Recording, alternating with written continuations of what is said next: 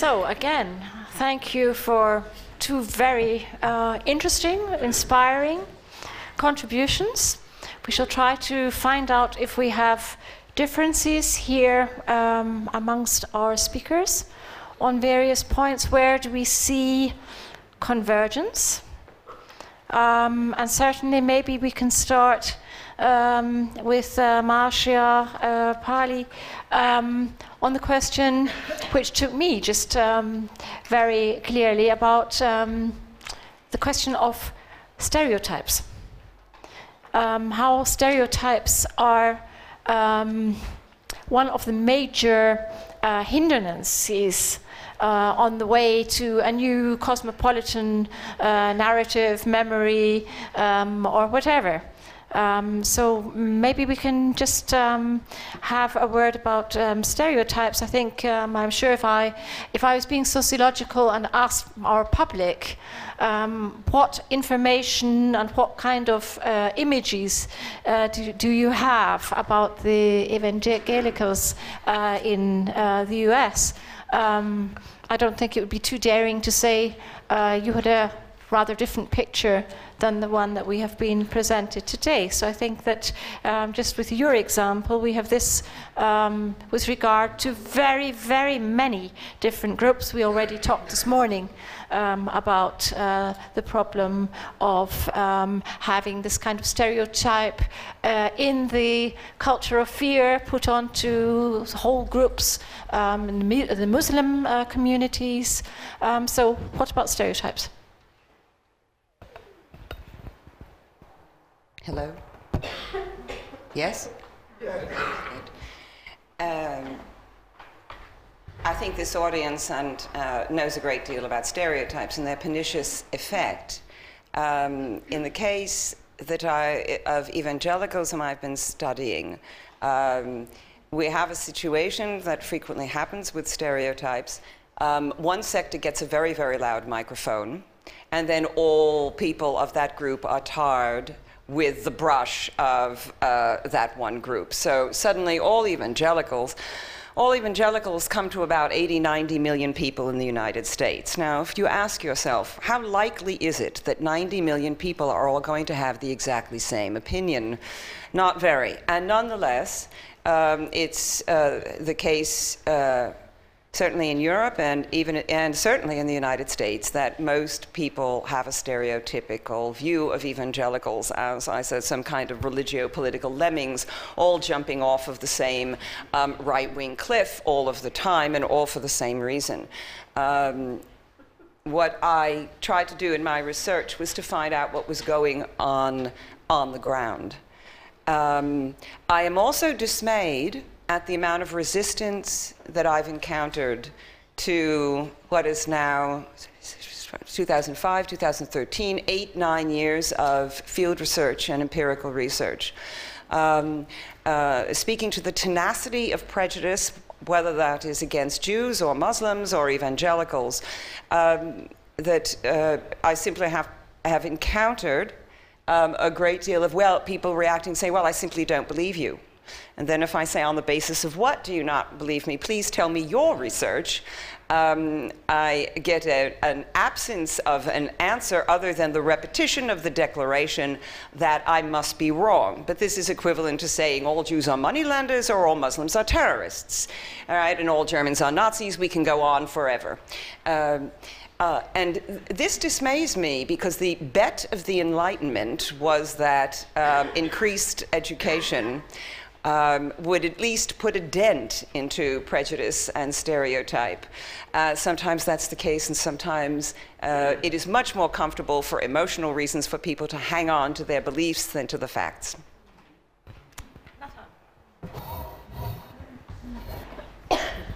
No, I can't comment about stereotypes uh, towards evangelists because I don't know really much about them.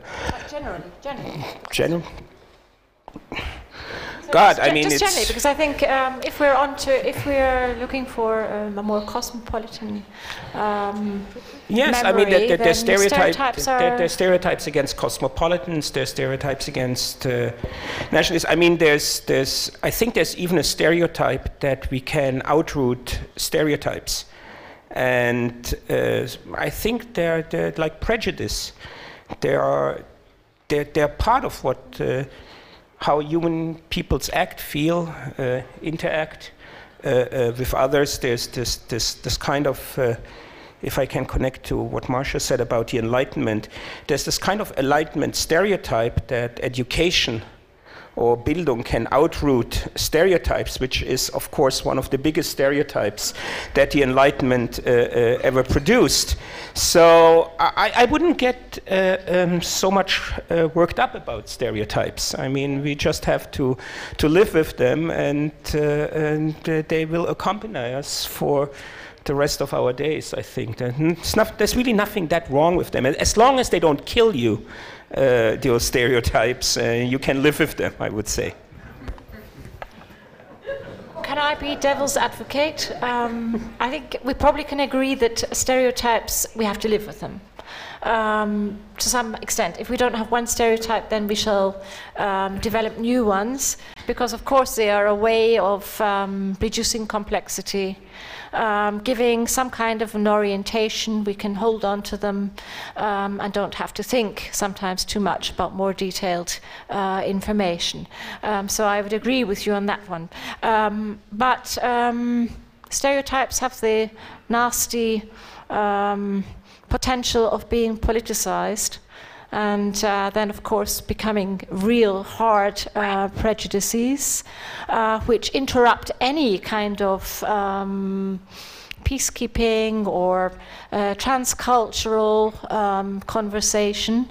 Um, sometimes, when we don't expect such interruptions, um, and then that gets us back maybe to what we were trying to talk about this morning um, about um, the real dilemmas that we have um, in maybe our new localities. So, uh, can I be devil's advocate? Um, can we just um, get out of it by saying, well, okay, they're there and we have to live with them?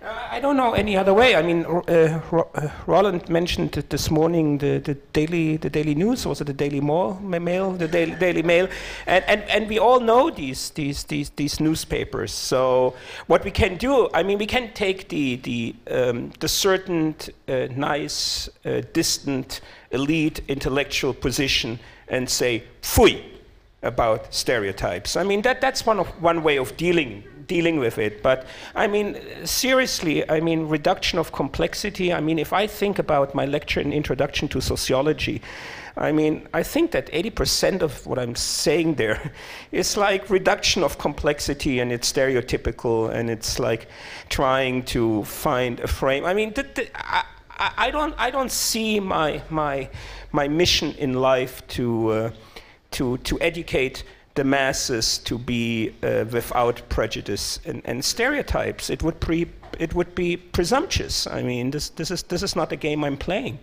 And I, I don't think this is, this is the game we should be playing here. And I mean, we have to make sure, and this is, this is what, what I said before, that, that we're not going to be killed by those stereotypes. As long as we're not going to get killed by those stereotypes, I guess we have no other choice than to live with them. I'm insisting I'm playing God's advocate in that sense.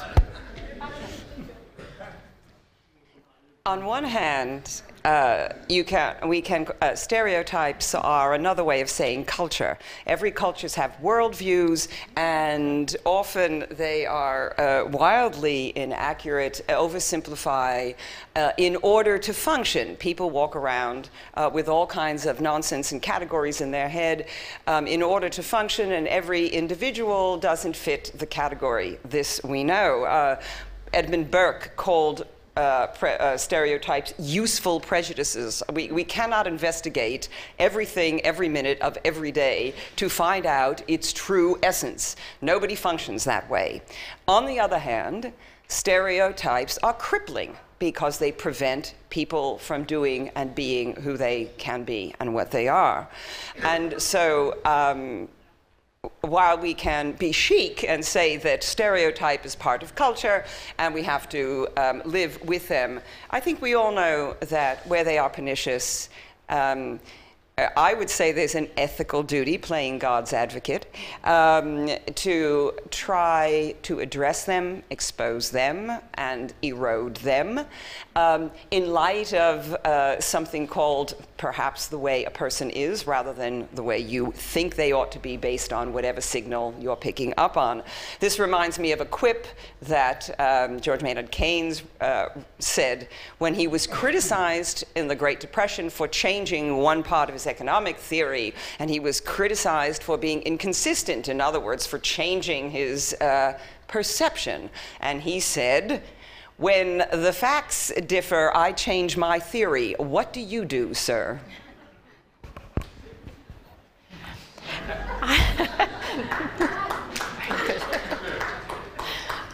Nathan, um, maybe um, we can go into some of the things you've been saying. Um, perhaps we can pick on the question of cosmopolitanism um, and the plurality of identities. Um, you made a strong point about um, the concept of uh, a unified identity uh, being um, exposed or being put on sort of European um, set. Um, but if we go back to the plurality of identities, um, is it not the point that we very often, of course, um, have identities which become virulent and um, and also, of course, very effective uh, in differing situ situations. Very often, that um, we may have dormant identities, also historical identities. Um, I'm looking at Roland Robertson. Think about, imagine the Scots now wanting to become independent after 300 years of being part of the UK, partly also because of images of identity and, and uh, these things. So, what is the conflict between um, identities uh, in the plural and um, more having this sort of uni un uh, unified um, concept of um, developing what do we want to have as a global, cosmopolitan, um, human, um, whatever? Yeah. the Scots, uh, yeah, we won't talk about the Scots here now. So, I mean, we can talk about the crazy Catalans even. I mean, it's like they're, they're, they're, they're wanting their own, own state as well, and for, for, for no good reason whatsoever. But, huh? And, and we can talk about my, my place forever when it, when it comes to that. I, I think what, what's, what's behind that um, is is basically the, the, the, the temptation and, and, and the challenge of, of the concept of sovereignty. And the, the, the, the challenge and the tem temptation of the concept of sovereignty, which can be looked at individually and which can be looked at collectively. And there's this, there's this um, talking about stereotypes, there's this huge stereotype about individual sovereignty. And that stereotype of individual sovereignty was somehow translated into an even bigger, into an even bigger stereotype of like collective sovereignty, of national sovereignty, of independence. And uh, um, I mean, like, like, like I try to, to, to tell my students, only when you're oppressor is coming from the same ethnic group you're coming from, you will be a free person. And uh, if your oppressor is from a different ethnic group, you're an oppressed person. Then, then you understand that that, that, that, that whole concept of, of, of sovereignty, of independence, um, is, is rooted in, in, in, one of the biggest, really biggest uh, uh, stereotypes we ever produced, which is the stereotype of autonomy and sovereignty personal one and, and, and, and collective one. You can start with Rousseau and you can move on to the uh, uh, romantics and, and, and, and, and to the nationalists and all that. What I want to do is, is take that, that, that, that concept of cosmopolitanism and, and, uh, and I, and I know it's a stereotype. I mean, you have told me so many times, even written about that. And, uh, but I'm, I'm doing it consciously, sort of like using that stereotype of cosmopolitanism, which undermines the notion of autonomy, which undermines the notion of sovereignty, personal sovereignty, and as well as national sovereignty. Because if we want to look at that concept of cosmopolitanism as something which undermines the sovereignty, the concept of sovereignty of nations, we have also to start with the concept of the sovereignty of the individual, the autonomous individual, and to see that there is no such thing as an aut- autonomous individual. There is no such thing as a sovereign individual. There is no such thing as a culture which is local, rooted, uh, closed. I mean, that these are really, that these are huge, huge stereotypes, and that the concept of culture, which anthropologists are now trying to sell us as something rooted, local, being threatened by globalization and all that, that this is like, this is like one of the biggest Western myths ever created. So if we if we succeed undermining these, these, these, these concepts and look at our individual, individuality as something which is created socially, then we can also see that culture is something which is constantly created in interaction, through exchange, and all that. And I'm doing this by looking at Jewish culture, which is for me like a master key to these, to these processes. Uh, Marcia, before I let you have a word, maybe I just continue a little bit to be devil's advocate. Um, one of the debates uh, we also uh, have is uh, the constitution of uh, what is, we can maybe uh, describe indeed as being parallel societies. Um, we have a debate here, we have a debate in many areas. Is that not a contradiction to what you're saying? I, I, I wouldn't also I wouldn't get too much uh, too much excited about that. So, I mean, this is like this this this this, this whole what what is called here in Germany Integrationsdebatte. This whole integration shtick. I mean, it's like wh- wh- why are people so so obsessing about that people have to integrate integrate into what? exactly sort of like this is this is like this is this is like talking up in the air about something which does not really exist. So Parallelgesellschaften is something that what you're going to do, you're going to dissolve them by decree. You're going to declare a law that there is Parallelgesellschaften are going to be verboten from next week on. I mean, what you're going to do? I mean, this is this is how people organize themselves, and I think what, what you need is a certain kind of what you can call in German Gelassenheit, sort of like you can let go a little bit of, of, of like the, the, the kind of forced way of integration and, and, and, and all that. As again, as long as you're not being killed by that, this is something which we all should try to live with. Conversation uh, and say, yeah, okay, then if we say not integrated, but do we have to have shared a certain set of shared values? Do we talk about um, the um, Menschenrechte? Um, what are the Menschenrechte in human rights? Human rights. Um, is that a, a, conversation instead of integration? I mean, because uh, you're, you are of course provocating as well. If we say parallel, uh, parallel society, does that mean also those um, who do not advocate um, human rights? I mean, where eh, is the? As I said, as, as long as we they might not kill us straight away, but no, maybe later. Of, of, of course not. But I mean, I think that that you may there are there are some common grounds basically, and I also think that most people will agree of most points of that common ground because most people just want to live and to be left alone, I believe. Sort of like uh, what we heard before about the music and the underwear. And I, I think this is mu a much more important point than uh, uh, was, was uh, earlier was earlier indicated.